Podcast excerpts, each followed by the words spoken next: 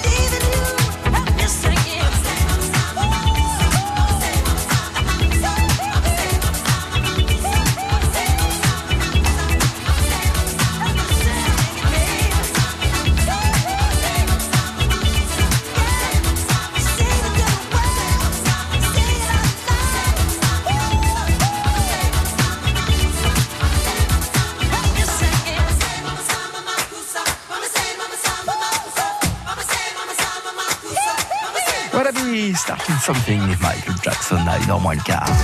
Et retour avec les sentiers euh, alternatifs, bien sûr, et Nathalie, courir, marcher, mais surtout ramasser des déchets. C'était le 25 mai dernier à Ebin. Denis Grosjean organisait la toute première édition de cet éco-run. Nathalie était sur place. Dans, l'idéal, se retrouver là.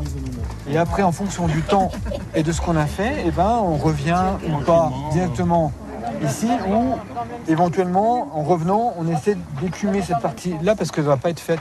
Alors euh, Marc, euh, comment avez-vous entendu euh, parler de cette, on va dire, éco-run, enfin de cette façon si particulière de, de, courir, de jogger ou même de marcher un petit peu en fonction de, de, ce que vous avez envie de faire? Mais là vous avez une tenue de jogger quand même oui. et ramasser des déchets en même temps.